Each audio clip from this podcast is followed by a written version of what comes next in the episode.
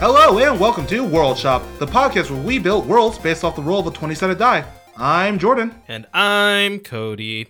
and with us for yet another special guest episode is Mandy from the Wandering Gamer Network and somehow married to Cody. Hi, guys. How are you doing, Mandy? You know, I am doing pretty good. Being a stay at home mom is wonderful. I'm really glad you said that you're doing pretty good because Jordan makes fun of me every week. Yeah, saying I'm every week doing- when he's just like, I'm doing pretty pretty good. good. I'm doing pretty good. Yeah, I'm doing pretty good. You said the right thing, Mandy. Oh, good. I'm I'm glad I can support you in that way. Cody, how, how are you doing, Cody? Pretty good? Jordan, I started playing Dark Souls again, which I've already told you about, but that's what I Yeah, want to talk about. What I want to talk Dude. about is Dark Souls. Just play Dark Souls 3, please. Okay, here's what's gonna happen. I'm gonna beat Dark Souls 1, and then I'm gonna beat Dark Souls 2, and then maybe I'll spend money on Dark Souls 3, because I still have never beaten 2. And I've Oh, heard some really compelling arguments for why it is terrible and why it is great. So I Dark need to give Souls it a 3 chance. is the best of the three because it is a great return to one, but it does add a lot of new stuff, and the bosses are so good in three. They are so good. Yeah, that was what I heard someone making an interesting point was that in Dark Souls 2 you just fight suits of armor. Yeah, and Dark Souls 3 is just a great return to the series and a lot of really cool bosses. The lore that you can find in it is really, really cool, and I can tell that Mandy doesn't give a crap about what we are saying. I'm usually asleep when Cody's playing uh most video games nowadays. Yeah, that's true. That's true. Yeah. Um, i- it's great right now because I did that thing where I can uh, stream my graphics card of my computer to another computer. Yeah, so you know, I'll sit in bed and just be like, I'm playing Dark Souls, and then I don't sleep, which is a problem, and I need to start sleeping more again. But it's dude so why why do you you always do this has been documented well on the show where you will go through periods of just not sleeping and doing everything but sleeping It's because fun games are out that he can play and he just refuses to sleep. i understand because devil may cry 5 and sekiro came out in the same month and both games i really want to buy but i was like i need to sleep and do other im- things that are important to me it also doesn't help that uh, our baby's actually sleeping through the night, so we don't have to get up anymore. Yeah, Uh, it's great. that must be excellent For me, I'm the one who's sleeping. yeah cody's Uh, not sleep so cody anything other than dark souls Okay, yeah, here's the big thing about Dark Souls, right? I know this Yes. is a contentious point, but you know what? If you're starting the game out, get the Drake sword and don't feel bad about it. It's oh the no best no. weapon you can everybody get early loves game. the drake sword I, I missed I missed it because I didn't know what I was doing, but I heard the Drake Sword's great. it, it is. It's just it is a, it, it's like the equivalent of a new person using a rocket launcher in Call of Duty. You know, it's like the noob tube of the game, and people make fun of it because it's a little cheaty early game, and then it just turns into garbage by the time you have a good weapon. Well, yeah, it's one of those like it's a really good starter weapon, and then it's like it helps you have that boost to get through, get your souls, get your levels, and then you just go back to being just like everybody else.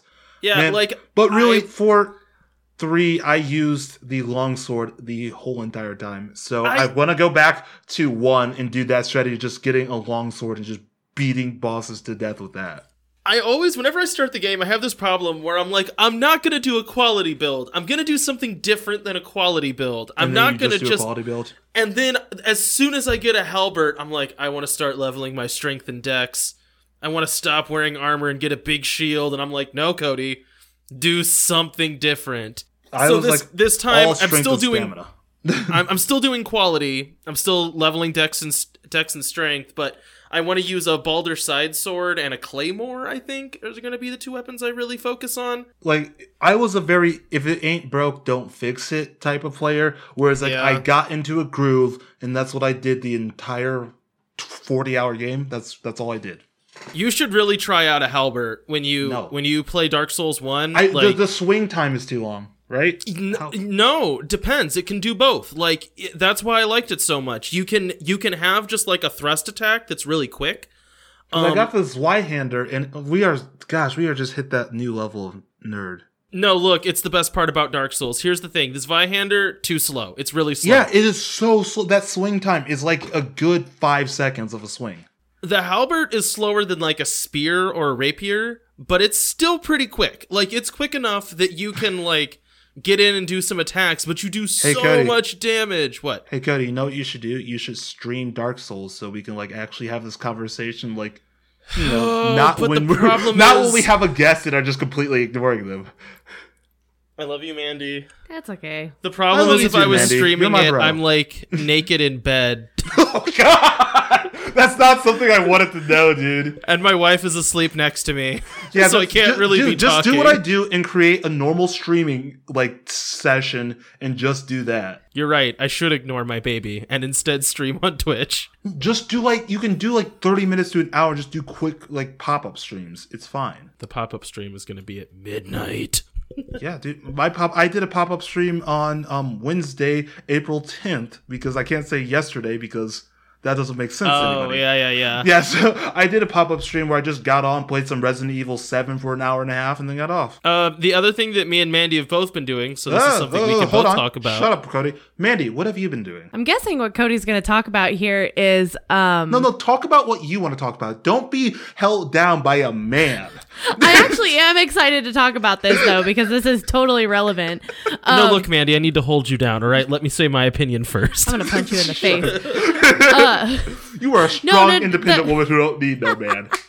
no, the thing that we've been doing that's Yeah, been girl. really fun is we've been watching the Marvel movies. oh yeah, I wanted to talk to you guys about this. What are you on right now? Uh, we are well. We started watching Iron Man three tonight, Ugh. so we got through. I love it. Shut up, Jordan. Ugh. We got through phase one uh yesterday, So so, what, it's 10 uh yeah. I think well, It was five. Is that five? No, six. Iron Man one, Iron Man two, Thor, Hulk, Captain America, Avengers. So six. Okay. Yeah, We're on seven now. Iron Man and three. we're not going to count Captain Marvel in this because we've already seen it Yeah. in theaters recently. Yeah, yeah, yeah, yeah. I'm also thinking we should maybe skip Guardians of the Galaxy because we've watched both of those What? so many times. Dude, don't skip don't skip Guardians of the Galaxy, you Philistine. It's my favorite. It's just I've seen it too many times, so I don't I- need to be refreshed. I haven't seen the first one recently enough, so we it has definitely been a bit. It has we been a bit. definitely need to see the first one again. I remember Um, in the year it came out, I saw it like four times. It's because it was so great. good. So so good.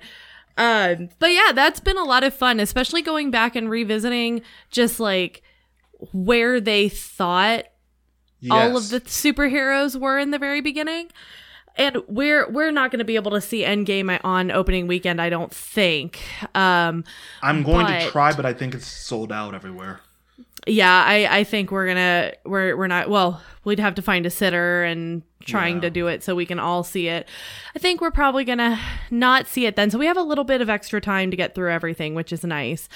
Um, but that's been it's been really cool. Like uh, one of the best parts is seeing Iron Man actually building his suit Yeah, that's really cool. and like the progression of his suit through because now we're on three obviously and then he's basically d- well yeah that's the last iron man Yeah.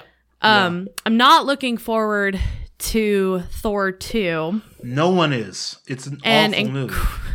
An incredible hulk i have never seen that movie i was so disappointed I defended it for a long time. And then you watched it, is it again? Very bad. So oh, bad. Oh, it's Well, I, I enjoyed the end because the ending of it was pretty much like a wrestling match.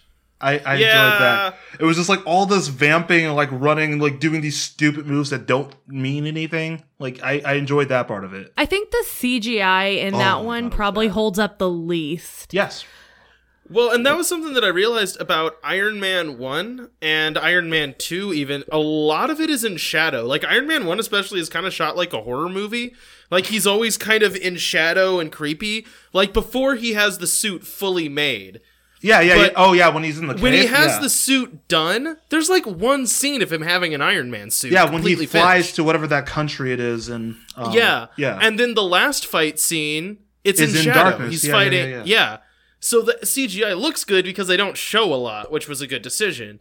Um, I mean, and then we get Infinity War, where you see this extremely anime-like fight on the planet Titan between them and Thanos, and just like he pulls down a a moon, and that's the coolest thing I've ever seen in a movie. I haven't seen the movie since it came out last year, and I am so excited to see it again. It's although I really know I'm probably gonna cry again. Uh, I just I didn't cry, but I was just devastated. I knew, I even knew it was coming, but I was just devastated. Oh, see, I'm such an emotional movie watcher. Like, I'm eh, getting there. It's really sad. it's I. It, it doesn't matter what the movie is. If it takes me on some kind of emotional journey, I enjoy the movie. I uh I don't know. Uh oh. so, what, okay, hold No, on, really that's- quick. What is your favorite movie so far of the ones that you've just uh, just of rewatching? Which one has been your favorite to re- rewatch, revisit? um, what did I say? It was. I think you put Iron Man 1 at the top of your list, but that was before we updated it for Avengers. Oh, yeah, that's right. We haven't updated it for Avengers. Out of phase one, I'm going to say Avengers was the best one. Um, yeah, I would agree. It's really close for me between Avengers and Iron Man 1. Um those to me right now were tied and then I think Iron Man 2 was second. No, you put Iron Man 2 oh, first. I liked I liked two better than one. So I would put Avengers, then Iron Man 2. Uh, Incredible Hulk is at the bottom. Yeah. What else For is me, what else is Phase One? Thor. Uh, Uh, Thor and Captain America. Yeah, I And would Iron say Man. Iron Man and Avengers are the two best of that set. Oh yeah, yeah. Well, and the one that I this is debatable, but to me they're pretty even was Captain America to me was weaker than I remembered it. Like, Yeah, I just I didn't. did not care. Captain America and Thor 2 are the only ones I didn't see in theater. And Captain America. oh, really? Watching Captain America on my computer was just like, eh, it's okay. It's not as great as everybody I- says it is. I didn't see Captain America when it came out. Um and I enjoyed it mostly for the first two thirds. So like the period stuff was all really interesting to me. I love the 1940s, like the uh coming from a theater background, like it's always so fun to me when there's period pieces and like Yeah. the costumes and the hair and it, look at all the time they put into that while also having to fit in this idea of a superhero um into this kind of alternate you know world or alternate timeline i just i thought that was really cool but then yeah the the ending with the fights is kind of eh. And I, I just wish I, I felt like oh, there were parts of it that were just really corny to me, and I just wish that it was more. Yeah. I wish that it was more along the lines of what the Marvel movies are today than it was of just. It was just trying to be way too like America pride, like ah yes, I'm Captain America and I will s- punch Hitler in the face type of thing. Is that they were going for. that's know- what i found so funny though I, It was. It I just was thought it- kind I of thought it played was for hokey. yucks a little bit. But you know what I forgot is that Iron Man in the event, or not Iron Man, Captain America in the Avengers has like the bright blue suit still. Yes. You know what I mean? Now it's, like, all, He's like, still like dark star spangled. and I'm like, oh, it looks so. but he weird, also but it's is, actually isn't that the fun weird hoodie so suit that he has? No, no, no, that's later. Oh, he gets a weird hoodie. No. Oh no, it is. It is the hoodie Yeah, suit. the yeah, weird- yeah, 'cause he has a puts weird his hoodie mask suit. down. It has a hood. Yeah, yeah. he has the weird hoodie suit. I I liked his suit in Captain America a lot more than I did in Avengers because it was that bulkier Ah. suit. Yeah, Yeah. Okay. Yeah. I kind of liked that. but it was ki- it fit along the lines of what you were saying the other week of how like they all have to have that same style to them.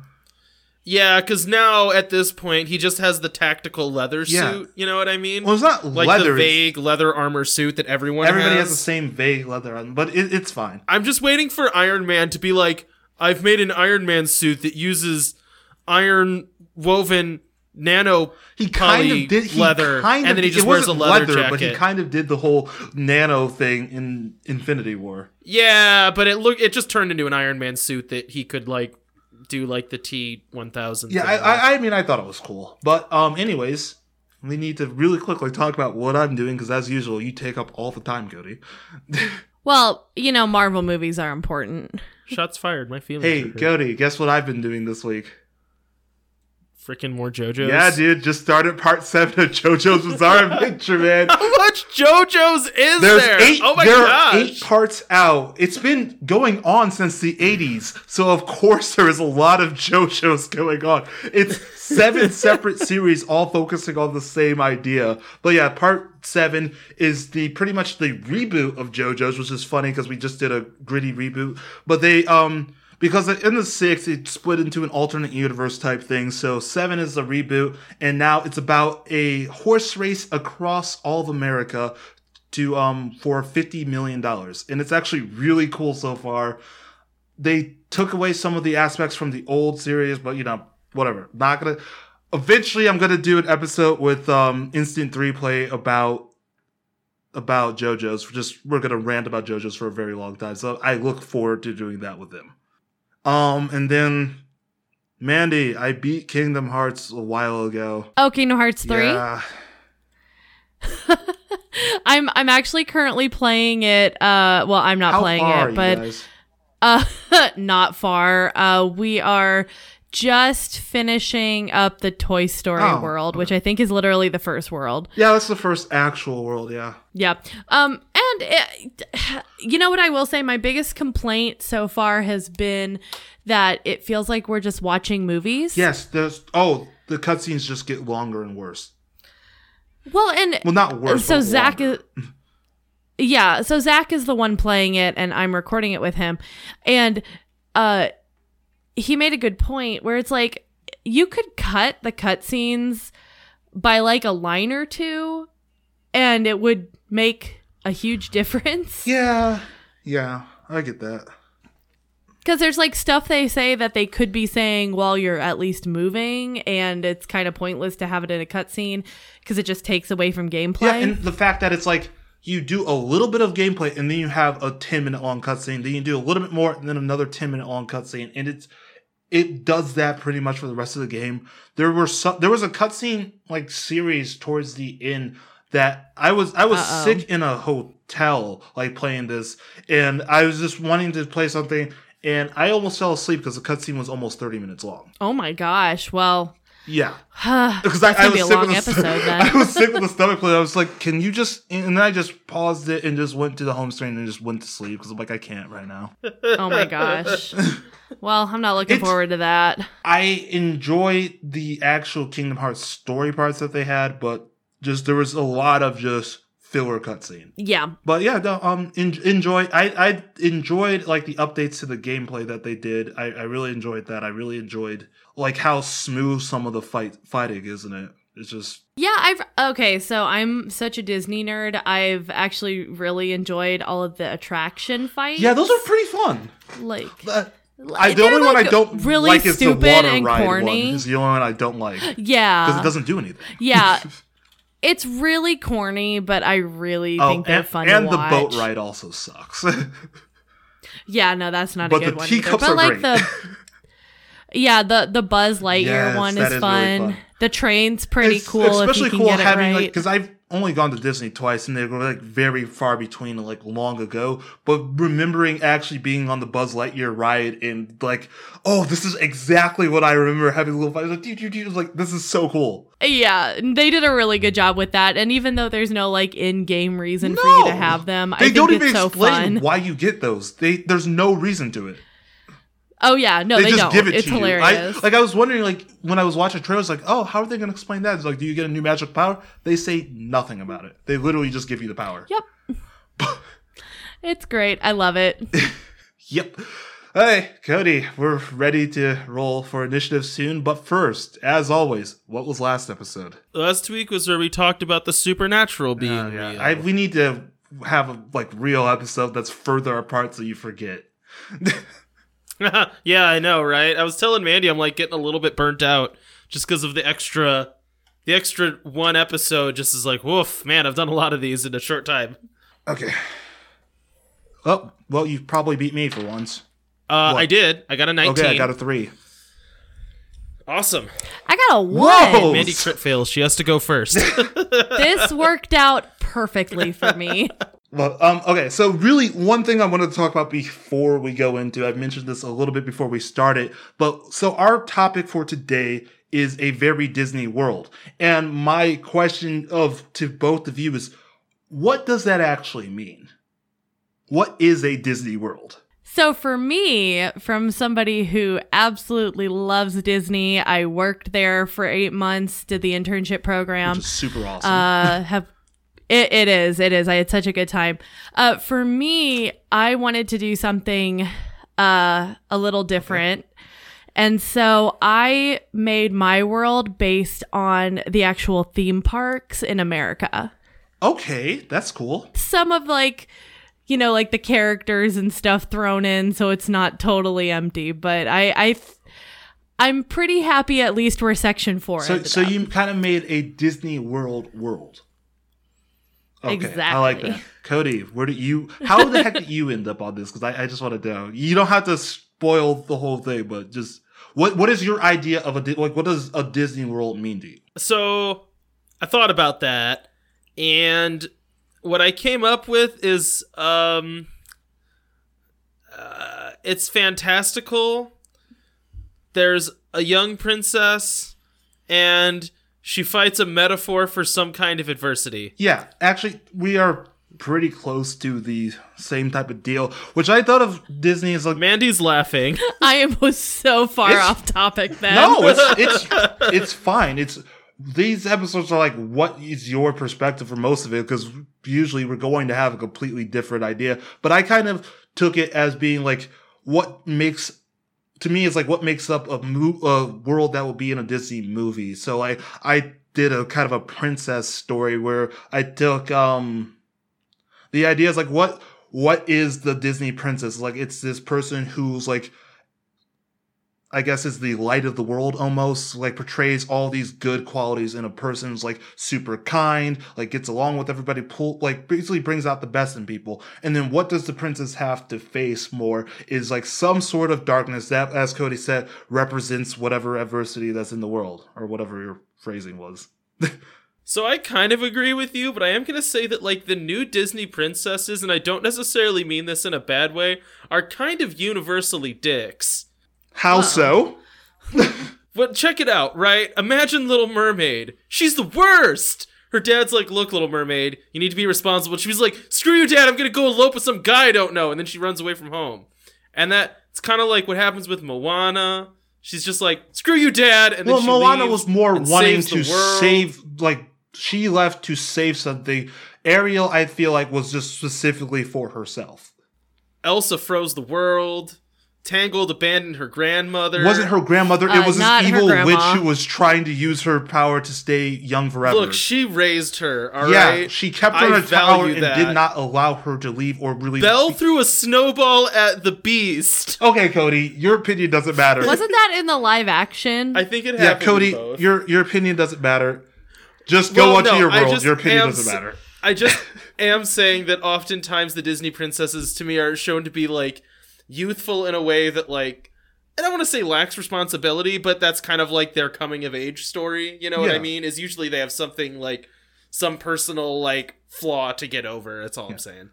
Okay, so you're first, Cody. I'm going yeah, first. For Oh my gosh, this is the first time in like five or six weeks. Forgot what this was like. So my first section's actually about geography, so there's zero princesses. Oh my in it. gosh, you actually Um, did what you were supposed to do.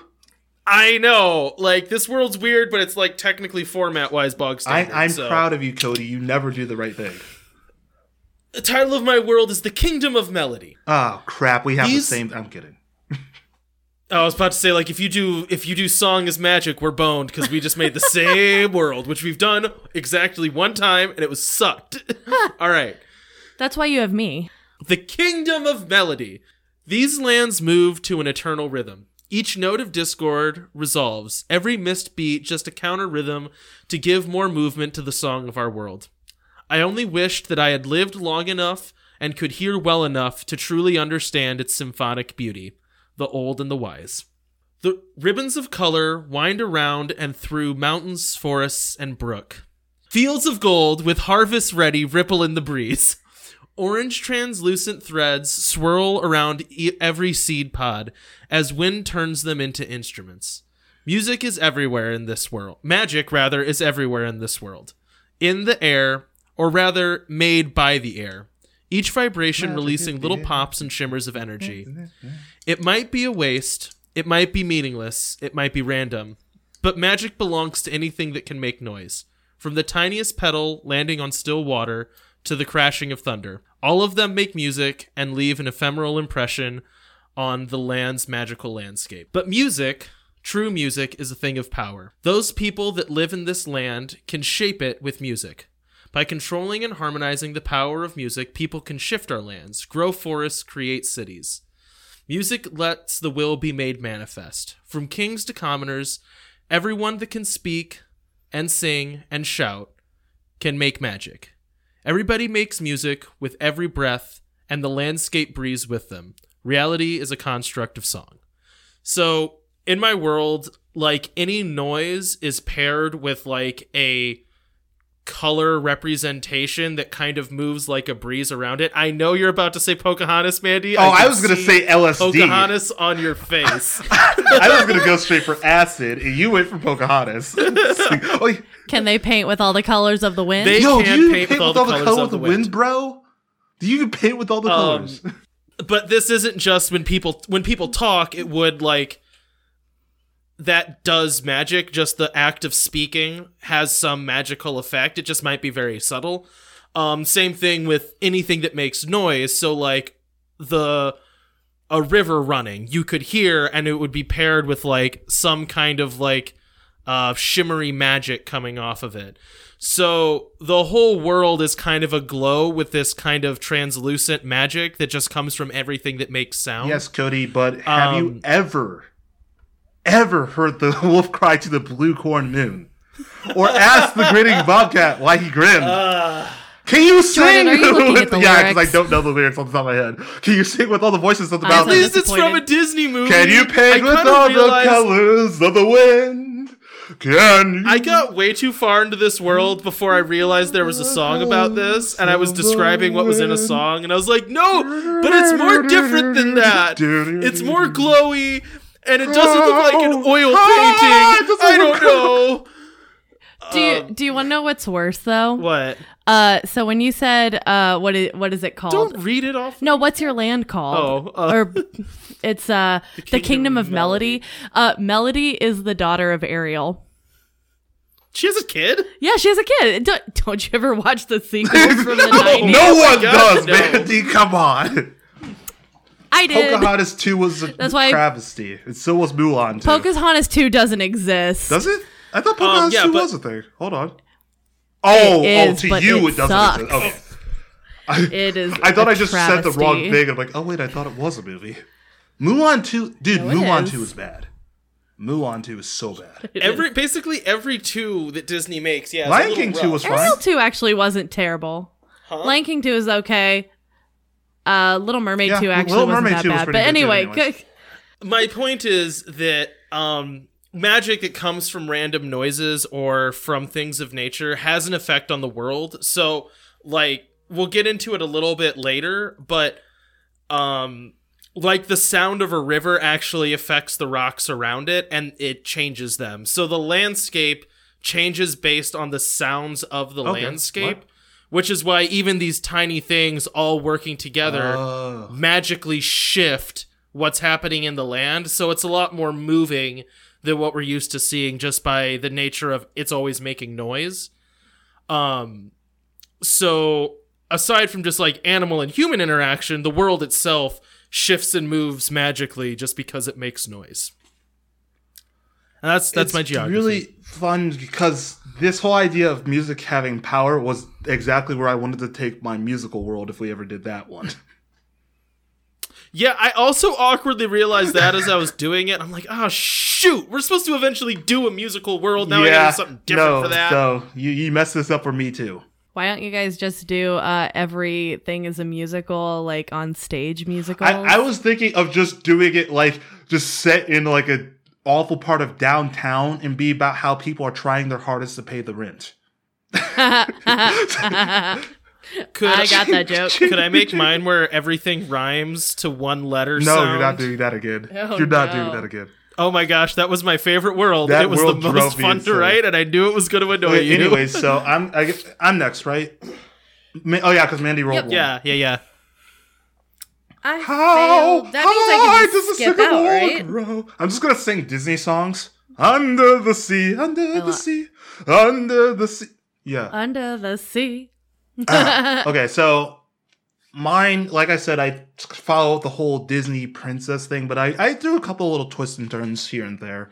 Um, so this first part comes from Meryl, the Endless, in Ancient Magic and the Protector of the Realms. Because you know you have to have your ancient magic who passes it. Yeah, you, you get it. You you guys watch enough Disney movies with magic and fantasy. There's a mermaid and she's Disney little. is my favorite. really when I was a kid, like when I started growing up, teenage years, I was such a hater. I was like, oh, Disney's so for kids and stuff. And then now that I'm in my twenties, every time a Disney movie comes up, it's like, oh, this looks really good. I want to go see this. exactly. I, although it's been like that for me since I was like three. So I, I went through that trying to be like cool stage, and I realized there's no such thing as cool. didn't need it. Just all Disney. Jordan, I'm cool. Just look at me. That's what cool is. You're cool listening to Hocus Pocus yeah, Focus. dude, you can't talk. Anywho, I like yodeling. I'm cool. I guess I, guess like that's yodeling. what cool is. Not caring that you like yodeling. You're a weird one, Cody. All right. Yep, anyway, okay. your world. I have been around since the beginning of time. I should increase this font because I definitely cannot see it from where I'm sitting. Let's start that over again. Also, do a That's- I'm- voice. I, I have oh dude, I have a great voice later that I'm very proud of. I have been around okay. since the beginning of time. I have seen kingdoms rise and fall, but I have also seen the same trends cycle throughout the history of the people. There is always a kingdom, always a large castle, always a darkness that rises up, and always a princess who changes things for the better. This princess rises up despite all odds and gathers the affection of her people. This princess does not always have to be born to royalty. She doesn't have to be the most beautiful, elegant, or even the smartest. But the princess has a pure heart that shines through whatever darkness exists at the time. Now is no different than then. I have always been aid to the princess in whatever form I need to take. I have been a fairy godmother, a dragon, and even a Jamaican crab. I am always there to guide her in times of need. The land has greatly changed over the years and has formed into the vast continent of Aise. But that is not where the kingdom of Alar has settled. Alar sits above Aise on a giant floating landmass held together by magic. The great King Harper and his magical advisors wanted to create a land that could be protected from all harm. To them, this just meant levitating a whole city. Alar is a beautiful kingdom that seems to sit atop of the clouds. The buildings tower high but are dwarfed by the absolute majestic kingdom of the sun. King Harper has been succeeded by many kings and queens that have made this kingdom flourish, knowing that the people depend on them to create utter paradise. But while Alar is an absolute paradise, just below them, the grounds of Aise are considered the shadow continent, the dark lands eclipsed by Alar. This is where the wicked are believed to live. It is a land covered by a thick forest that, because of Alar, is usually dimly lit. In the night sky, they cannot make out the stars that shine above Alar, only the stars not eclipsed. During the day, the thick clouds that hold up Alar cover the sky. Because Alar is above the clouds, Aise still receives rain and snow. The land of Aise is covered in veins of water that flow from what some believe is the mystic lake, of Spirin, a body of magical water. The water shines brightly and glitters across the dark lands. Aise is humid and warm for the most part of the year, but has a harsh winter due to the eclipse of Alar.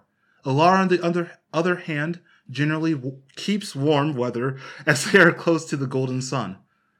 Tripping over my words, man. The water on Alar is not magical, but instead is produced by magic. So are most things that provide comfort to the people. The magicians work to make sure the people on Alar live comfortable lives. But as I said, there is always a darkness lurking, waiting for its time to strike. So, just really quick, you know, huge continent that covers most of this planet, and um, above it is this floating city of Alar, which pretty much casts a giant shade on the city below. Well, on the sorry, on the wilderness below, and that's where the people of the city Alar believe the wicked go, and that's my setup. I like it. I uh I I like the kind of thing where it sounds like every Disney world has existed in kind Yeah. of the same thing and Oh, just yeah. shifts. It, it's just like the that. shifts. That's like as you go through, it's always the same trends, and like so, all the Disney worlds have existed. Mulan was a thing. Yes, I kind of want to throw it in because that's the trend that Disney does is the same type of princess story, just in different worlds. But anyways, Mandy, take it away. I like it. Okay. Um so to all who come to this happy place, welcome to Disney World. Uh so uh I didn't do a narrative, but uh the important geographical general things you need to know about this world is that uh, Disney World is named after the greatest explorer on the planet, the wizard Yen Sid. yes. Uh, generally, it's pretty Earth-like, uh, you know, like large continents separated by water. Um, however, the important thing to know is that from space, the planet looks like it is surrounded by a blue, sparkly haze, so looks pretty magical. Uh, the main kingdoms are East and West Disneyland, which are separated by a wall. Uh, Epcot, Hollywood, Animal Kingdom, and the Forgotten Realm, which is where Beastly Kingdom lies. Is there a Star Wars world? Um, the major Sorry, one? I'm shutting up. no, there's just one continent is just gray and doesn't look Yeah, and then there's another place that has this, um, you know, magical castle where people go to learn magic. But you know, I there's mean, a hairy guy who plants lines. things in pots. that would be the next planet, I think. Right? It's like the equivalent of Mars. there you go. Um, so the the major kingdoms we're going to focus on are Disneyland and uh, Beastly Kingdom. Uh, the important thing to know is that Disneyland exists in a bubble of good weather, while Beastly Kingdom seems to have a perpetual storm brewing above its large mountain centerpiece. Nice. Uh, also, every night is a celebration with magic light displays, except for special holidays when they're different. Most people at this point just believe the light displays are natural. Oh, okay. That's pretty cool. Yeah. So uh, fireworks have just kind of existed for so long that They're just part of the world. yeah. Is that just naturally like the like blue aura around the planet just like emits fireworks every night? I- or is there like a dude who's just like you have to do the fireworks every night? I think there's a dude that's like you have to do the fireworks But every night. You'll well you'll it's not secretive necessarily, but the people have lived there for so long and this just happens oh, that Oh, at some know- point you're just living your daily life and it's like, "Oh, you can tell time by the light display Yeah, that's kind of like Tangled. Yeah. Where she like sees them and she's just like, "Oh yeah, it's just like part of the backdrop." Yeah, that's cool. Okay, that's really cool. Very similar, but also like how cast members feel when they realize the fireworks are going off. Oh yeah, that's happening again. like, oh, the fireworks are going off. It's nine o'clock. I have two hours left off my shift. uh, yeah, so that is uh, section one for my Disney World. Yay. That's really cool. It's gonna get weird. Yes. Cody. It's my Yeah, turn. you're, Sorry, not used to jeez, this I'm because really- usually I'm the one who leads it. I am it. so used to going last. It has been like five It's weeks. It's been a very long time. All right. Music lives in all of us. Oftentimes people ask me, who is the greatest teacher of music? Mozart. I say hush. I say hush. and listen to how the squirrel speaks to the tree. Listen to how the calm river and the carp move together. If you want to learn to sing, be quiet and listen to the songs being sung to you every day. The old and the wise. We are unsure if the world existed and the wind and water made the first song, or if the first song birthed nature. Either way, it is a beautiful symphony. Tree songs are slow and a light green glow, dragging from each branch and each leaf. These songs encourage life and peace, consistency. That's how the forests grow. Each tree encourages the next one to grow. That is how our forests are such a happy place. They're a place of life and a place to slow down. Animals are different. From the smallest squirrel chatter that makes branches grow longer or makes themselves float on the wind or obscure their position, to the bison's mutter and st- stomp songs of protection. Slow but effective. They use the magic to guard the herd. Every planet, every plant and animal uses a song to help it live. They may be simple songs, but that's how we first learned. Nature is a thing of interconnection and wonder, each song complementing or clashing with the next. The only unnatural thing is silence. So, like I said before, the landscape itself just shifts because of the noises of inanimate objects. But what kind of trees, but also animals specifically figured out is that the noises that they make, whatever intent they have behind them, has that effect when they do it. So, like, you know, in Disney movies where you'll see like a squirrel just kind of somehow be sort of magic, like it's kind of just like a whimsical squirrel. You know what I mean? Where it can just like jump too Holy far. crap, magic squirrel. Yeah, yeah. That that's because of the sounds that they make just have that intent and make magic. And this is true for every animal. So they're not like big magic things where they're like, oh, and then it like splits a rock in half. It's just like the intent of those things kind of releases that kind of magic when it makes noise, um, any kind of sound. And it just kind of happens that everything in this world sort of hits on a rhythm. You know what I mean? Like because everything is so musical, um, things tend to have a rhythm to them just naturally. That's what it everything ends up tending towards. What's up? Have you ever seen the old Disney cartoons where everything's like bouncing? Yeah, I didn't even think of that, but that's exactly right. Yeah, where there's that kind of like things in nature have that movement to them where they all kind of seem to be bobbing their head at the same time or like things tend to sway in the same beat. Um and then yeah, most animals are just small magic. It's nothing big and extravagant, it's just little things. But also and this is kind of avatar-esque where like people learned that Yeah. like oh if we sing a certain way if we like sound a certain way that makes this effect happen and that's how they first learned to use music to help Yeah. themselves Like they learned but it's just like any animals, they learned technology the- yeah. yeah like humans just kind of ran with it further and that's how music developed but we'll get into that later um, so that was my second section Okay. Yep. That, no, I, I like it. Cool. I, I like. I I do like the idea of just imagining all this happening in like an old Disney cartoon now, Yeah. though, where everything's just kind of bobbing constantly. Ah, man, look at that stuff. Isn't it neat? Wouldn't you say their collection's complete? Wouldn't you say I'm a girl, a girl who has everything? You're very pretty Yeah, girl, man, Jordan. I am beautiful. I mean, that was little mermaid huh I got it Really? took me a It minute it's really sad because the Disney princesses are just so fabulous and wonderful. It's like I could never connect on that level, but like I just always wanted to be a pretty, pretty princess.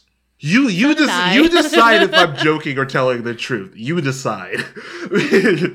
I think the cartoon character that I most wanted to be was like the characters from El Dorado. oh my gosh, yes, but that is Disney. not Disney. It's not. And also, I really love Treasure but- Planet, which I is that Disney or no?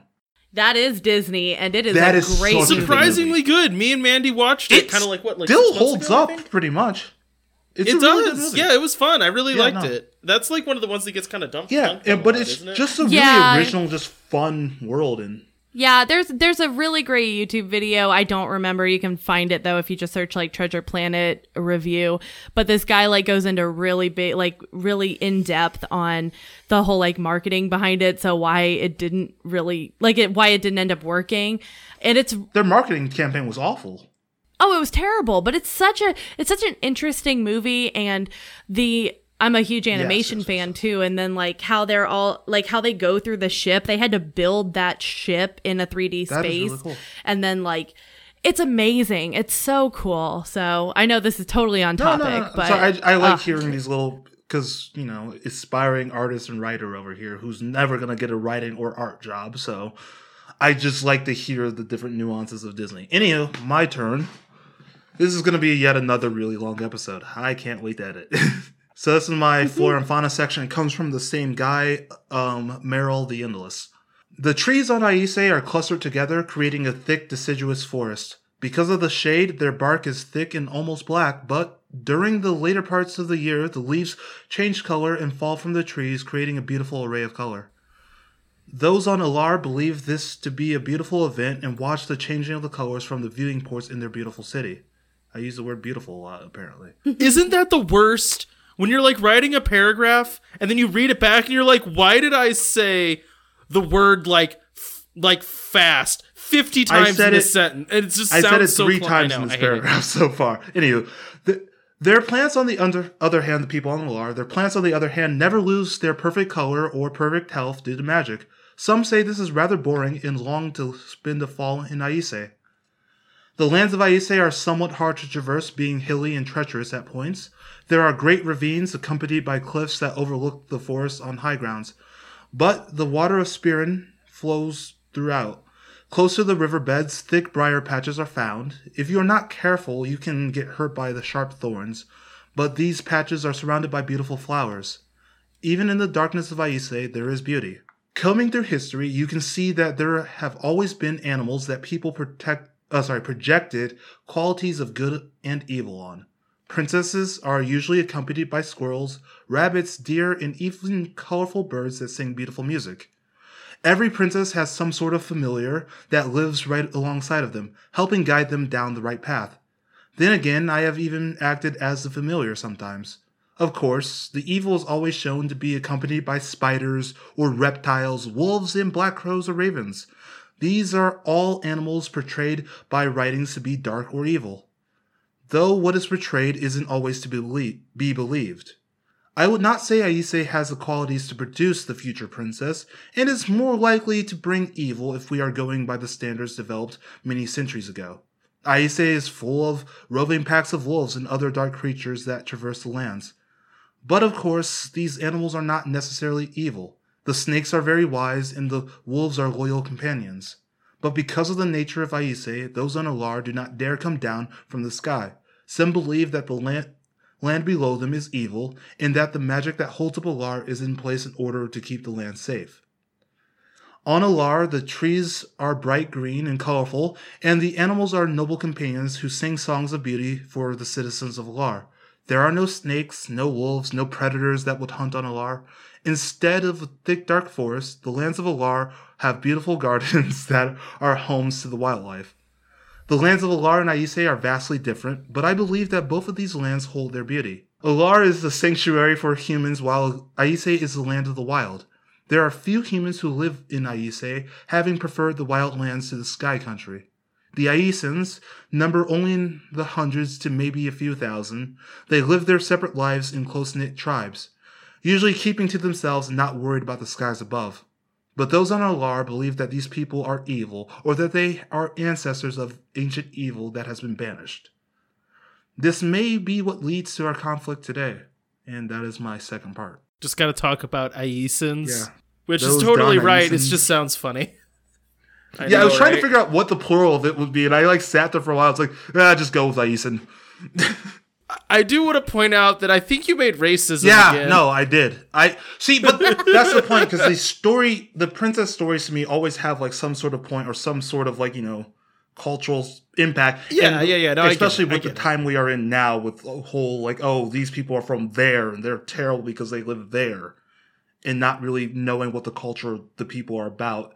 So yeah, I kind of wanted to form it around that idea, but also have this beautiful princess story. I like it. Mandy. Woo. Okay, mine's really short. Um, so since so since Disney World is pretty Earth-like, uh, plants and animals are the same.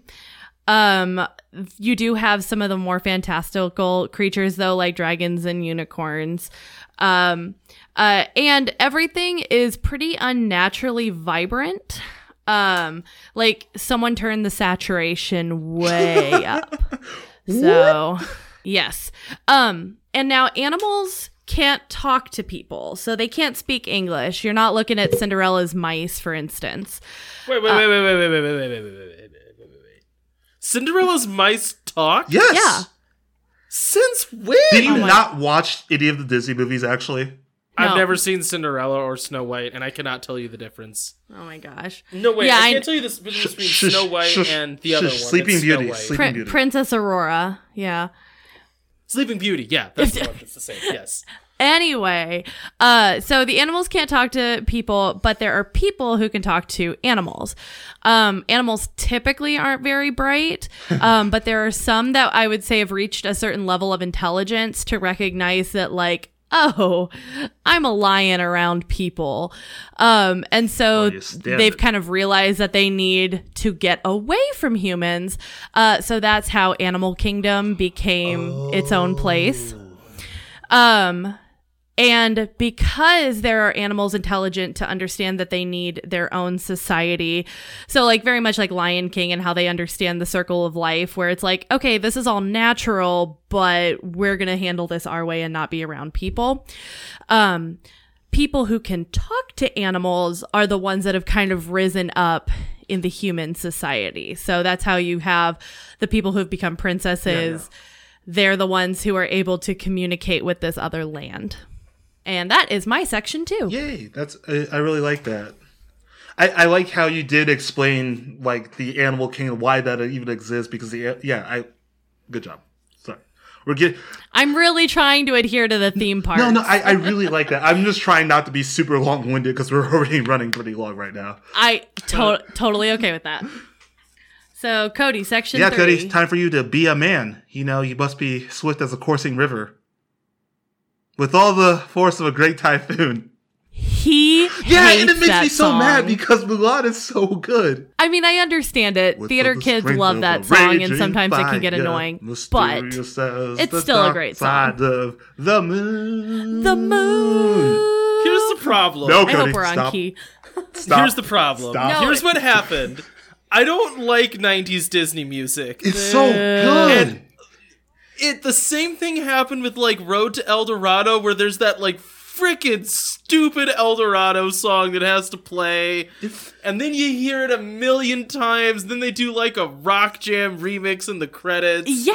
That's and like it what makes me want to that cut is my kneecaps literally off. what the whole animation and Disney style was back in the time. Just shoving they literally a still song down your do throat. that and it's so though. great. I know Also, Moana was fantastic and it had great songs. I didn't was- dislike Moana Moana, was good. I'm just saying. I'm great. saying like of modern movies that do that was the Moana was the first one I thought of because they did have the remake of um, You're Welcome in the end. They also had the remake of uh, her song, Yeah. uh, "How Far I'll Go." Which I love both of them. So Although the remake of You're Welcome was cool because it was the guy that Yeah. wrote it, so that was actually Yeah, kind of- he's- and he's I like fantastic. him, kind of. I have complicated thoughts about.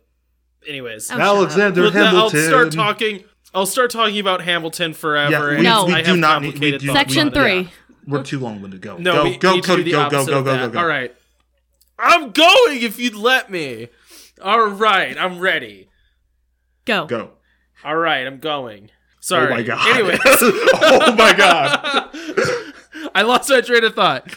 We all know we can use magic to change and build the world, but few truly understand that the world is music. We don't simply change the world with song, it is the song that sustains it.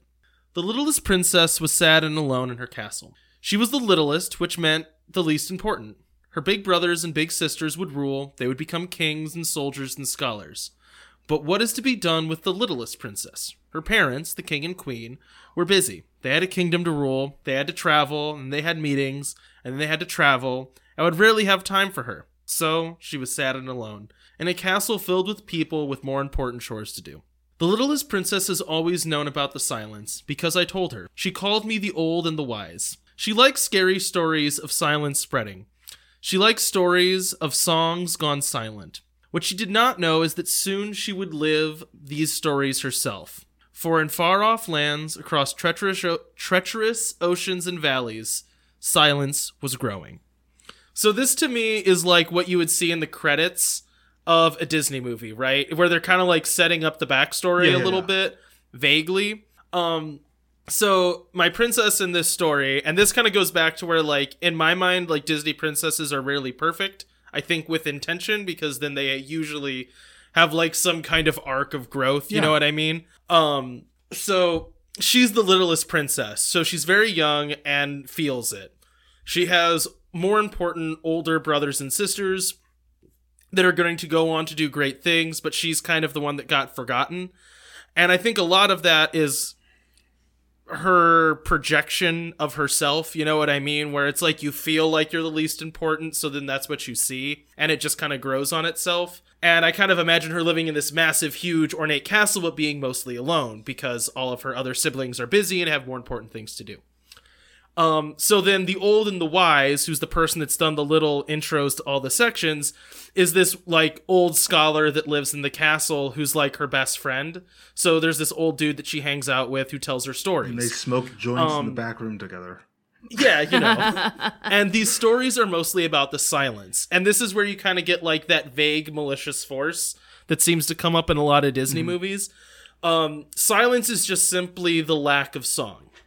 And my notion is that this world only exists because of the like consistency of noise. So if songs were to ever altogether stop, that just destroys the world. It stops existing. So it's not just that rivers, the noise of a river makes that river have magic. It does, but it also is that river existing. So if silence ever falls, that's kind of like nothingness spreading. So this story that will happen kind of after the world building that I'm doing now is about the kind of conflict between silence, this vague, nebulous force, and music, which to me is the opposite of it. Um, and I kind of chose to do think- that like I was thinking about doing it like Discord or something like that, but I like the idea of silence and this character because like the parallel for her would be that she feels like she has no voice Okay. In a land where everything has a voice and everything has magic. So that's why like that's kind of supposed to be the metaphor of what she would be struggling with is thinking that she is silent and that she doesn't have a voice and then that would be like what her adventure parallels. Yeah, no, I, I like that. So that's kind of history ish. It's cool. Um, yeah. Yeah. Again, not trying to be long winded. Um, because I, yeah, I have a very long section coming up. that's cool. I kind of made this world short. I'm gonna say on purpose because I knew there were. I three of us. just don't care, and I just like to write. so it just turns into these large masses of text that I end up reading on the show. Um, so this is my society history. This comes from Madame Alabaster, sister and advisor to King Hiram, current heir of the Golden Family of Alar. Which is, I my titles are way too long. Mm-hmm. okay. you see, King Hiram and I are direct descendants of King Hopper Alar and current rulers of the country Alar. Well, Hiram is the ruler. I am just his advisor and o- his only living sibling. If something were to happen to Hiram, I would be the only one who could rule this country. It would be such a shame if anything were to happen to my dear brother. Wait, wait, Jordan. What? Is this the villain of your story? I don't know yet. You'll have to listen a little bit better. She seems super evil. No, of course not. I worked on this voice. I'm really proud of how awful It's good. It's it is good. really It's very good. Like it's grating. I listened back to it. It's grating. It's so grating. My ears are bleeding right now. There- but I feel it's in sorry a for anyone way. who has to listen to this or wants to listen to this. Hiram and I love this country more than anything and would do anything to see the country flourish. Absolutely anything. This is why I question his alarming actions in dealing with those vagrants from the bottom dwelling, country of Aise. He wanted to combine our lands and even build small settlements on Aise in order to spread the kingdom out. He wanted both peoples to flourish and even going as far as to want those vagrants to join our country and live in harmony with them. But I told my brother that there is a reason why we live up there, up here, and they down there. They are clearly lesser than us, not having the ability to rise to the sky as we did. Oh, this hurts my throat. oh, I'm getting old. Because she's a racist old lady. I'm getting too old to be doing this. You're getting too racist. there are no, they are nothing compared to us, and we should not associate with them. Doing so will only bring us down to their level. Would a bird who could soar free in the sky strike up a deal with an ant? I think not. My brother was never really equipped to rule the lands. He always let his heart guide him rather than his brain. I was appalled when he started taking trips down to Aise, stating how beautiful it was. But real, but what really shocked me is when he fell in love with the woman who led the tribes of Aise. He said his marriage would combine our two lands, allowing his queen Dandelion to rule over the depths while he ruled above. Those from Alar who wanted to live in the depths of Aise and quote, learn from the tribes of Aise could go down and live happily and vice versa. But what were our people supposed to learn from them? We have the magic, the technology, knowledge, wealth, education, money, and power up here. There is nothing down there for us. They would only come up here and steal from us. Plus, our lands are vast, and our people are many. They only have a few settlements, and we have a kingdom. I don't even think they have bathrooms down there. I am not ashamed of what I did. I was only protecting Alar and my people from my brother's stupid decisions. He would understand if he knew, but he doesn't know. Father would smile at my craftiness and my new plan. He would not condemn me, but praise me. As I am doing what is necessary to become queen of this great land. Father always appreciated a self-starter. Um, this next part, yes, this is a very long section. Oh, I was gonna say, is was it cathartic for you to write a racist tirade? Okay, this comes from King Hiram the Benevolent. Yes, it was cathartic for me to write this. to write, to write uh, Lady Alabaster or Madam Alabaster. Okay, Oh, her name's Madame Alabaster. That's appropriate. yeah, exactly. Good name. I did. I honestly didn't realize how bad I was making this. Um, no, I like it. I'm Anyways. not like offended. I think it's good. My sister is blind to her own arrogance. She sees Alar as a diamond and Aise as mere trash. But those down below are beautiful, and their people shine like stars. But she would never understand. I fell in love with Dandelion of the Plains, and we had married in secret, waiting for the appropriate time to tell my sister and the people of Alar and Aise. Simone, leader of the Magi, was the only one who knew of our union.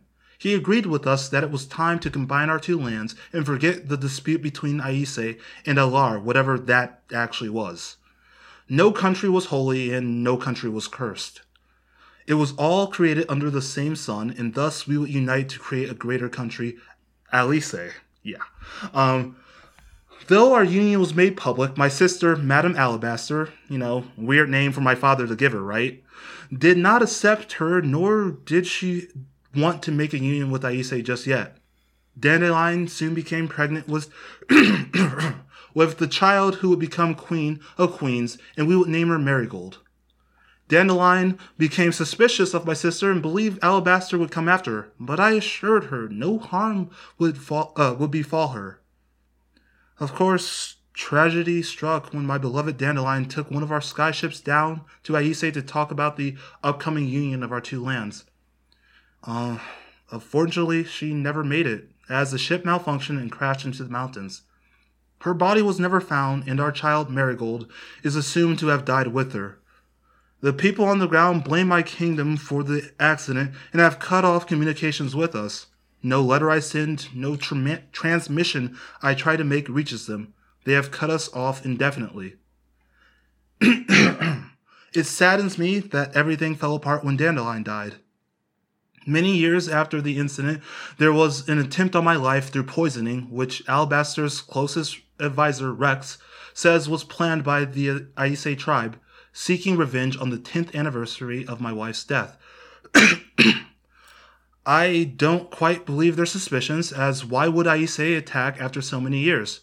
My sister and her advisor have always been prejudiced of Aise, and a few factions of our kingdom agree with them. I heeded my sister's words, and for now only Alabaster is allowed to bring me food and drink, and only she and Simone are allowed to visit me without the guards. Simone and I eat together and still talk of a future where the combined kingdom of Alice exists. Even though they do not talk to us anymore, one day I will reach them. But unfortunately, as of recent, I have not been feeling as strong as I used to. Things have been slowing down for me, and I fear I shall not see a future where the world has a true peace. Yes, the coughing is intentional. this last Oh. this last part does come from Madame Alabaster. Of course, uh-huh. Dandelion's death was because of me. I planned it. I planned all of it. Hiram thinks Aise is ignoring him, but I have been destroying the letters back and forth. No communication to them comes in, and none goes out. As far as Hiram's health, I was the one who planted the poison so that he would only trust me with his food. Silly fool him and Simone eat the poison food without second thought. It is taking longer than I expected, but soon both of them will die. Two birds with one stone. And as soon as they die, my magician Rex and I shall rule the kingdom, and no one shall stand in our way. I've changed my mind. We will use magic to Rest our beautiful country on top of Aise, crushing those vagrants once and for all. True peace exists when you wipe out all other options. Nothing shall stop Queen Madame Alabaster. So just really, Qu- Queen Madam. so just really quick, the joke is that her actual name is Madame Alabaster Alar. And that is, that, that's like the it. joke. That is like so Queen Madame Alabaster. So, anyways, I had a lot of fun writing this. If you couldn't tell, No. I'm so sorry I wrote this to be so long. I'm so sorry. no, it's good. I like it. So- It's, it's good. So long. Okay. No, I loved it. The the story's really fleshing out, which is great. All I yeah. All right. Some It's just it, in, in a good way. It is just the worst. Yep. Yeah, Madam, Madame Alabaster's a little she is a character. Oh, I just want to talk like this tomorrow to, when I visit Mel, just to see how long she can stand it without punching me in the throat. Oh, not long. Oh, okay. I would I would place money on less than five minutes. I would say like ten seconds. Oh God! God! no, you have, you have to get out at least one sentence, and she'll just be confused, and then Why is this happening to me? Wait. Okay, so my section three. So, um, I think this is a good place for me to say I kind of wrote this with the idea of it being like a role playing game. So I don't have a narrative I'm necessarily going Okay. with so much as uh, this is uh, a brief history of the different kingdoms. Um, the oldest stories tell of the great wizard Yen Sid, who traveled the world and discovered the utopia that became Disneyland. With his powerful magic, he built a castle that has stood the test of time, and as more people came into his realm, he divided it into different lands with the fi- with figureheads who had the power to negotiate with both people and animals to help govern these smaller providences. But there are always those who desire more power. As the wizard aged, a princess called Rose ascended to her place in the castle that set, sat in the central hub of all the lands. Rose did away with those who governed and took over ruling by herself, which naturally upset others. So, under the direction of Princess Ella, a large group of people moved to the east and created a new Disneyland. Princess Aurora and Princess, oh, I'm sorry, Princess Rose trying to not act like it's the same people. Princess Rose and Princess Ella restructured their respective lands, bringing different princesses and princes into their inner circle. Disneyland West retained many of the old families. Disneyland East brought over the newer ones. Frustrated by those who had deserted her, Princess Rose built a wall to separate the two kingdoms. During this period of unrest, a few smaller groups quietly separated to create their own societies. However, they did promise to assist the East Kingdom since the East had the blessing of land for them to settle on. Haha. Uh, first, a small, diverse group of science minded people split to create Epcot. And while they focused on their own developments, they occasionally reached out with technological advancements. This is kind of where I imagine characters from like Treasure Planet, Meet the Robinsons, and like Imagineers are living. Another group that left were a group of creatives that made Hollywood their home base. They travel between the different lands, mostly performing. And to me, this is kind of like the cartoons, like this is where Mickey would Okay, cool, reside. cool, cool. Um, and the only other one I could think of at the time of writing this was the Aristocats. So like those cats that uh like do jazz music because I thought that was funny. Everybody wants Um, to be a on, cat. wait. Yes. But, but are the Aristocats jazz Yes. musicians? Yeah. Well, sorry, there's the a gang group of, of yeah, cats the rough that gang are. of cats is jazz musicians. Why are they jazz Because cats? it's cool. Why not? Because Everybody everybody wants wants to to be be a a cat. I thought that was just. I did not That know song is so good. The the It's so jazz good. in Aristocats was like diegetic. Yeah, it is. Cat it is jazz. diegetic cat jazz. It's like the other music. I'm not done, Yeah, by the way, but the other music in that movie is really good too. It's all jazz. This is Dumbo all over again. Did you know that Dumbo can fly, Jordan? Yes. What are you talking? Okay, I found that out Shut up. literally three let weeks your wife ago. finish. Shut up, Cody. You're done. You're done. Co- I'm I'm doing a horrible No. job uh, informing Oh, Cody. I thought of you were talking about your world. I'm like, you're I just fine. learn about so much Disney stuff. And Cody, I'm like, what? Okay. So, but a final group of people were constantly creating havoc throughout the kingdoms the villains. To this day, no one knows what creates one, but villains sprout up throughout the land to challenge those in power. When defeated, because they are always defeated, they are banished to the beastly kingdom. No one knows what happened to the wizard. Some say he died, some say he's frozen and will reunite will return to reunite the kingdoms. Oh, I get it. But until then, but until then, everything is fine. It's fine. It's the happiest place in the world. Now that made it creepy. Also, is it presumed that the villains get eaten by lions? What? They get sent to the Beastly Kingdom where all the lions No, are. that's Animal Kingdom. Oh, Shut- somewhere else. Cody, sorry, sorry, sorry, sorry, sorry. First off, Mandy. What? It was a legitimate question. No, no, no, Cody, shut up. no, Mandy, what I want right now is for you to do a one shot in this world so we can fight villains. Just wait until I get to Oh section four. I tried to write this like it was a, I an want RPG. to do a one shot in this world so badly. Just, just because like writing this and doing this episode is just like brought back the Disney in my life. Well, and the so the way I now. kind of imagine this is like the way that the like so I'll get into this more in the next section, but basically like a party would you could obviously choose to travel to these different places. And the way I've kind of split it up is that there are different people that you could pull from movies for them to interact with.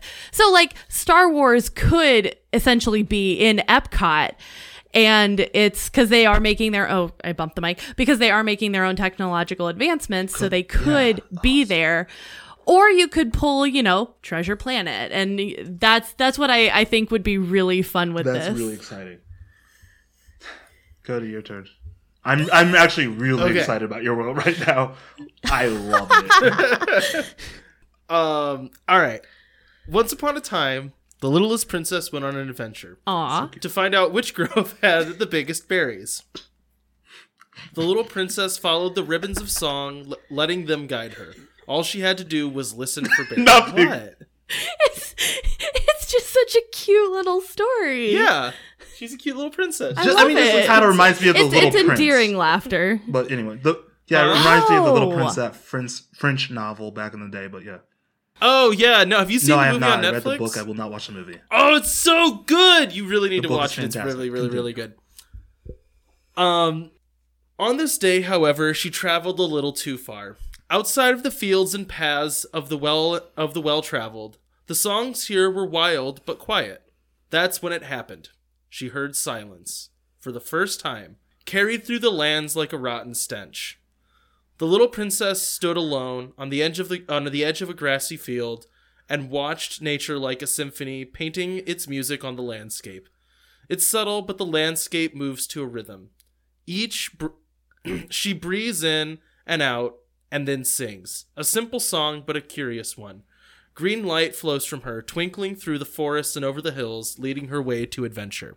So this would kind of be like the first part Yeah, yeah. of the movie where she goes out like just on like whatever whimsical adventure she goes out on because she's a little princess. To find Barry. Yeah. And then for the first time, here's actual silence, which isn't like there. It's just kind of like blown down the breeze as part of the magical landscape. So it, so it's like shh Yeah. shh. Right. I yeah. That's Um, cool. and so then she goes on an adventure to find silence and stop it. But that's kind of, you know, the story that happens That's really cool. this.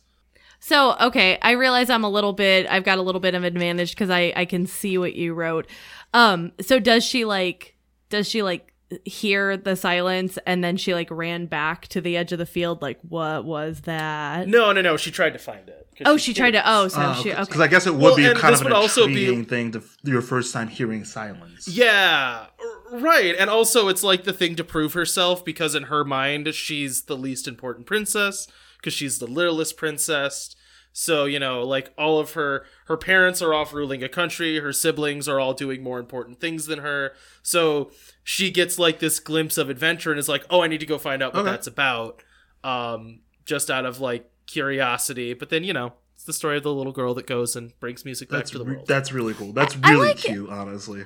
Yeah, it it sounds very much like like the fairy tale, like how Cinderella, if somebody was just telling the story, like here's the old fairy tale that eventually get Disney does turn into like the epic movie.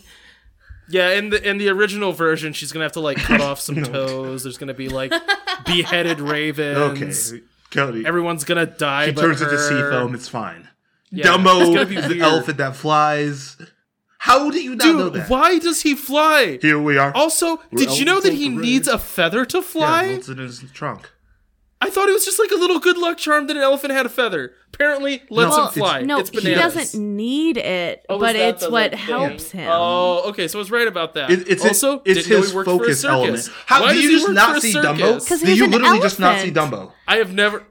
I've never seen Dumbo. I told Mandy the story of Dumbo. I just told her the story of Pinocchio, except there was an Shut up, elephant. You, you want to know what's really sad about that Like, too? oh no. When I when I worked at Disney, I worked in the circus Oh, when it like super cool. opened in New Fantasyland, and so Dumbo was like our big thing. and so I'm like, of course I know Dumbo. I own it because they all they gave us a DVD, and I guess we're just gonna Yeah, have to watch really it now. do.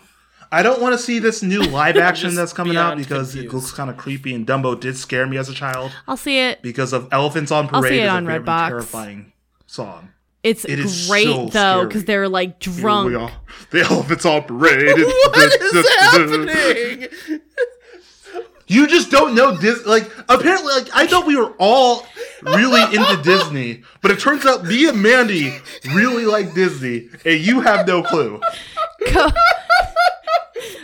then the elephants get drunk. No, They just have a Dumbo. Just It's a Dumbo and nightmare. Timothy. What? Just Dumbo Who's and Timothy. The Who's mouse. Timothy. the mouse. Why would a mouse Okay, and an Cody, elephant be shut friends? up. I they I hate have each other. To tell my society current my story. it's another long section. I'm sorry for keeping you up so late, Mandy. Nah, it's totally good. I'm having a good time. Having a good time. Having a good time. Having a good time. I'm I'm just a very musical person, apparently. I need to be a part of the musical world yeah, now. that's gonna happen. okay, this is um comes from Precious Marigold. She is age 15, and that's actually gonna be my movie is called Precious Marigold. I really like the names. Actually, I think I do that's- too. Oh, yeah, Yeah, I, I went with a flower theme, as you'll see later for the people in Aise, because you know they're wild people. I have always been different, and I've always known it. I was raised here in the cliffs of Aise with my father, the old hermit Ficus. When I asked Fike about my mother, flower, plant themed. When I asked, that is the best name for Yeah, right? I have ever heard. like, I didn't even have to think about it. It's like, what's an old hermit name? Ficus. when I asked Fike about my mother, he said that I fell from the sky, and he took me in to raise me as his own. I know he is not my real father, as he is far too old, but I love him as such. He is my ficus, and I am his marigold.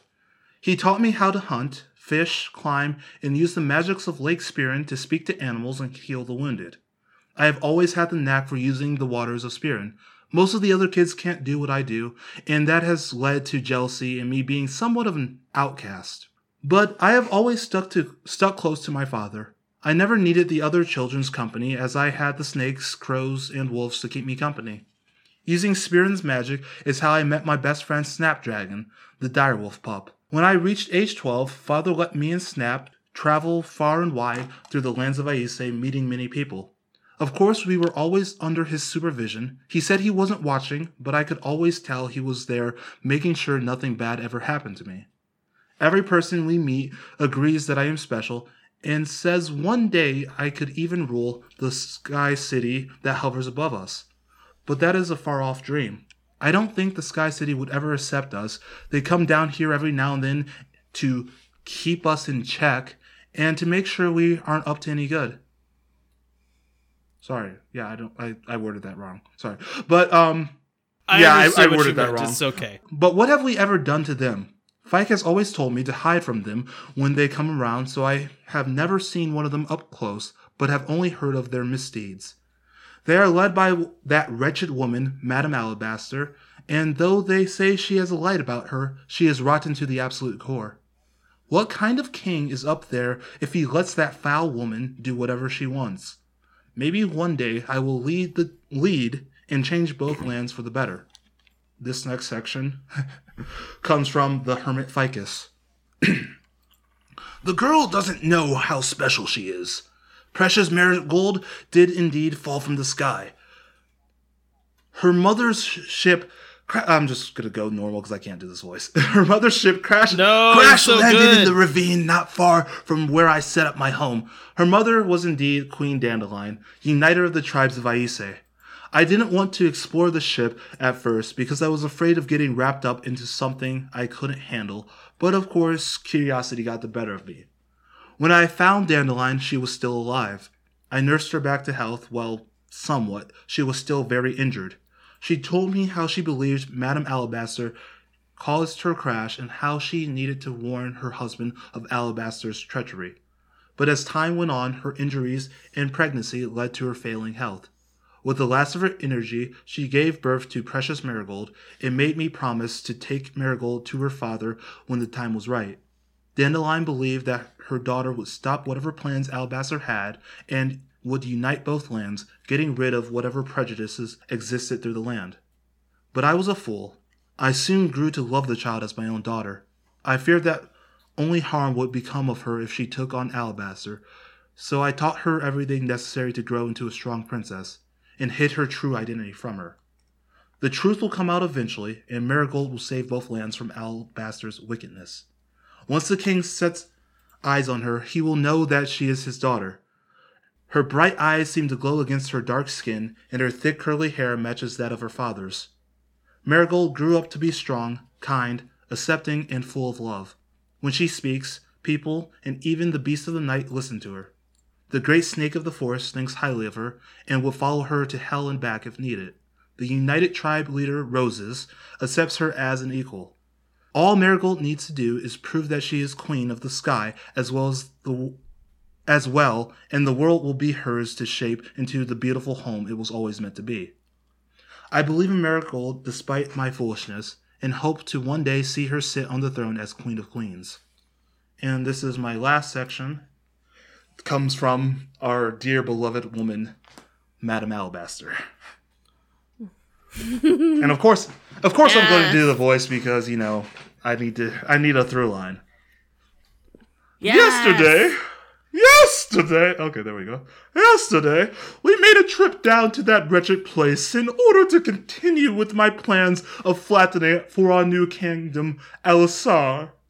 The people of Alar seem to still side with Hiram and not accept me as their leader. They call me wicked or greedy, but that will all change once they see the paradise I will make this world into.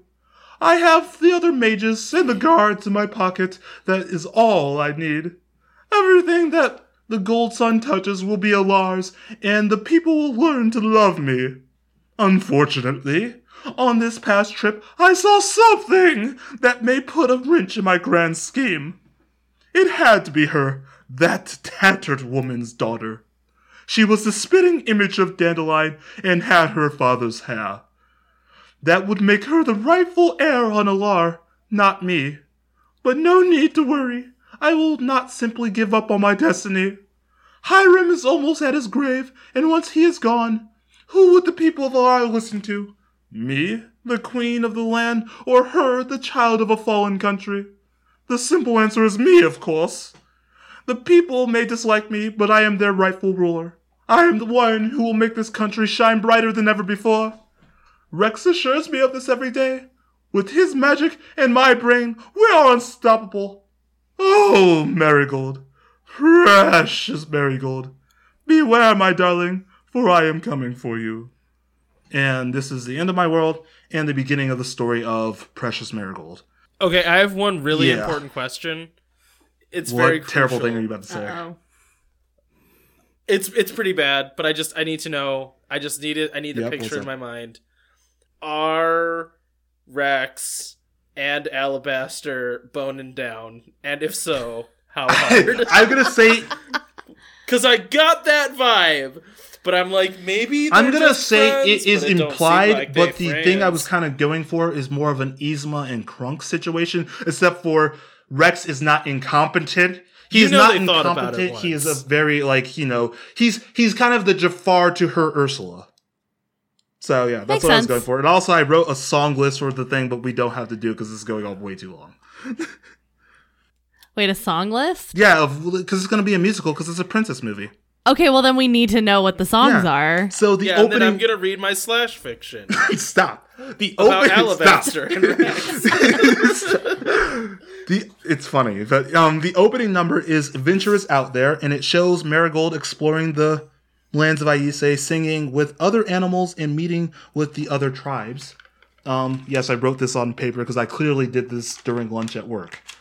I love it. The second is um, oh my gosh, oh, family you never knew, and Ficus tells Marigold about her real dad, juxtaposed with Hiram longing for a real family. Then the third song is Trust Me, Brother. It's Lady Alabaster's song reassuring Hiram her good intentions, but then it goes right into, um, Dear Lord. Dear Lord, Oh, sorry, oh, sorry. Goes- he's about to die. goes right into a weird dream sequence with Rex and Alabaster dreaming about their absolute rule. Their, the Jafar to her Ursula. Sorry. Haha. Um, though I always I imagined Alabaster as being like really bony, like you know, along the lines of an Yzma. yeah. and then the fourth is uh, Sky So High about traversing, uh, sorry, traveling up to become queen and stop Alabaster's tyranny. Um, then Beauty is Everywhere, which is like her going around the city and telling about how the land of Aise isn't a wicked wilderness, but is actually beautiful.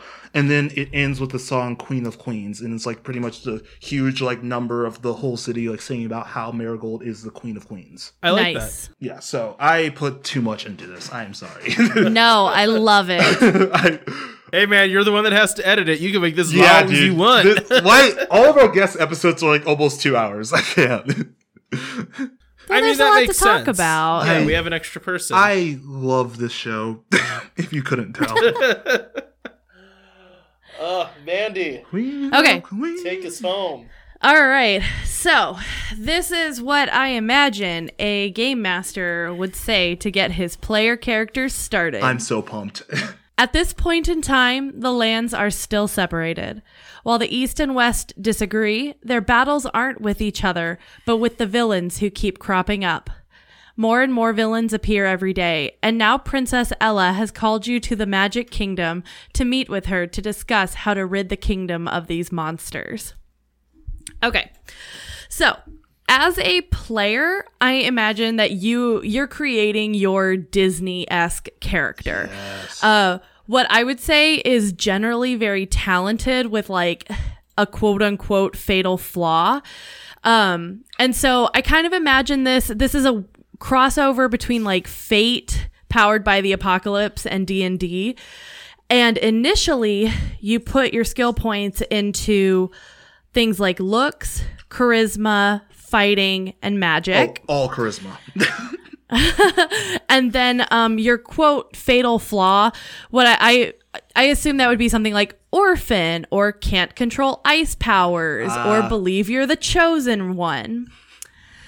Um and now the kind of gimmicky game thing I came up with is throughout the game the player is going to be forced to choose skill points to change over into a new list of skills. And you'll kind of get why as I go in more into this.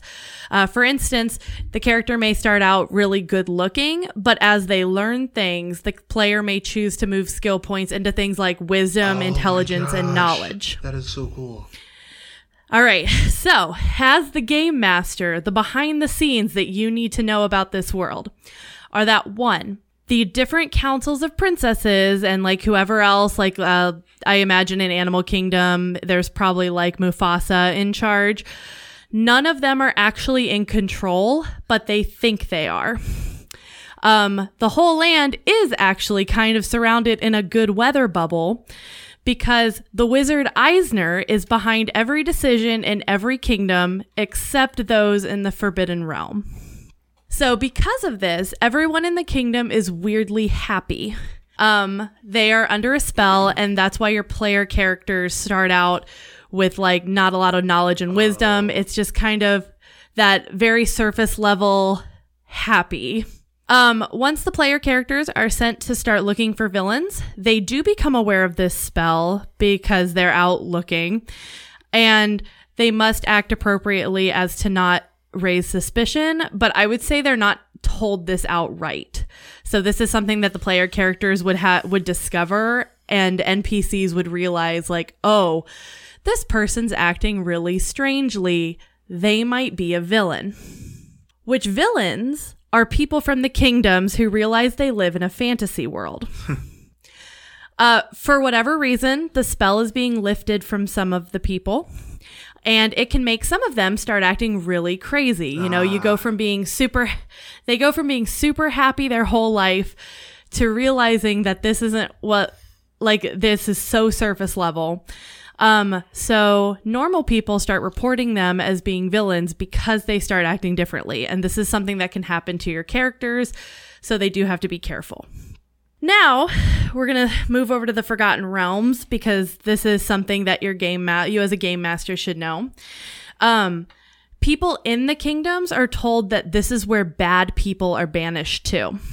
Okay. So yeah, they don't know specifics. It's just kind of nebulously bad, and you know you've got your your cloud brewing over a mountain. So, you know it looks ominous. You don't want to mess with. It. Um, and there are general towns of people who don't want to be bothered. They're people who awoke from the spell, kind of realized they they kind of got banished from the kingdom because they realized what was happening and they just needed a place to go. However, Beastly Kingdom is made up of actual villains. So there are people who go so far to be real baddies. So Maleficent, Jafar, Hades, etc., they reside in and around this stormy mountain. Now they are currently battling with the wizard Eisner and weakening his power, which is why this happy spell isn't as strong as it used to be. So the way I could see this kind of like going as a game, um, I could see a campaign going through the kingdoms to gather information, fighting actual villains as well as normal people who think they are bad guys. So NPCs that are like, whoa, your players are acting weird. And eventually turning on these good guys because the player characters start acting like villains. Towards the middle and end of the campaign, I imagine they would have to journey into the Forgotten Realms, which is where they discover Beastly Kingdom. At which point, they have a boss fight with either the villains or the wizard Eisner and have to answer the question of whether to let the spell continue or force people in the kingdoms to deal with reality. Yeah, I was gonna say it sounds like the villains are good guys. Um, and then the one small note I have is you could also throw in whether or not the wizard Yen Sid is actually still around. Because I think that's That is hilarious. so. I I do love. uh, It took me a second when you said he's frozen. Like, oh yeah, he's yeah, he's a popsicle now. Yes. well, he may or may not be a popsicle. You know, we'll never know. we don't know. Um. But so yeah, my question So to you, that Mandy, is my game. a really quick question. Yeah. When are we gonna play this? Because I want to play this so bad. this is, sounds Well- so fun. yeah, when do we kill the wizard Eisner? I shouldn't say that out loud. I mean the fictional character, the wizard Eisner, whose spell should end. It's creepy. I mean, that's up for the players to decide. Um, I would actually, I would have to write up, you know, some character stuff, but otherwise, it sounds like we're we- basically good to go. If you do really want to like this. plan and do something, I would totally be on board with like helping you write all of it. It does sound. Would you stop messing with the dog? it does sound pretty We'll- fun. we'll I'm. be in I'm talks. was super stoked. right. I I was super excited to write this last section when I realized what was Yeah, happening. let, let's de- let's definitely be in Ducks. I do really like the idea of playing as a Disney character in yeah yeah just yeah you know you know Yeah, I kind of imagine it's very okay. So, being somebody who worked at Disney and the fact that this is based on theme parks, I imagine this is kind of like a cast member being like, "Oh, I'm working at Disney. Everything is And then great," and then slowly the reality. Well, the the reality sinks in, and then it's like, oh, oh, oh, oh. no it's like one of those things where you just looks like what have I done Exactly. Uh, okay, well, that was a great episode. So, Cody, what I want to do, we'll talk about officially what's going to happen next week, but we are rolling for initiative for the live show. We're rolling for the live show. Cody's going to roll world. I'm going to roll world, and then we're going to pick which one we are actually going to do during the live show. So, Cody, roll what? I rolled a six. A world where the planet is sentient. Oh, that's fun. I've already done that, but that's fun. Ooh. And I rolled a 14, which is Cartoon World. Oh, I know which one I would lean towards. I already know which one It's just straight off the bat that I'm leaning towards. But which is really funny because we did this last time where it's like we rolled product world and then superhero world. It's like, huh, which one's gonna end up getting picked? But yeah, no, I actually think both of these ideas are really cool. Oh no, they both sound great. I'm just leaning towards one. Cartoon world, is it a world with cartoon physics or is it a world that can be a cartoon? Or does that is that the same I think thing? that's up Okay. to you. I think it's Okay, up to you. cool. I'm excited. You guys plug stuff. We're on the Wandering Gamer Network. We play games. we also do that on YouTube. Ma- Mandy, Well, you- we yeah. play uh we play role playing games on the Wandering Gamer Network. It's a podcast. You can find us online. Uh, we also play video games playthroughs on YouTube. We're also under the Wandering Game Work there, Wandering Gamer Network there. Um, and then if you're interested in parenting videos, I have a YouTube Oh. channel called SibVids. Yeah. S I B V I D S. And uh, I do vlog style videos as well as talking about, uh, my, well, my pregnancy journey as well as parenting That videos. sounds fantastic. I didn't know you did that. That's really cool. Yeah, I'm only just now really starting to plug it. It's just kind of been a hobby. I've got a huge backlog of videos though, Yeah, and uh, I think I'm ready to start making those that a really thing. cool. Um, okay. I am something I guess zero zero at twitch.tv or something I guess at twitch.tv forward slash something I guess zero zero. Um, I am three away from being able to apply for Twitch affiliate status, which is pretty weird and cool. So if anybody wants to support me in doing that, please um follow me on Twitch. Um, other than that, I do this podcast, and there will be some cool things coming out in the future.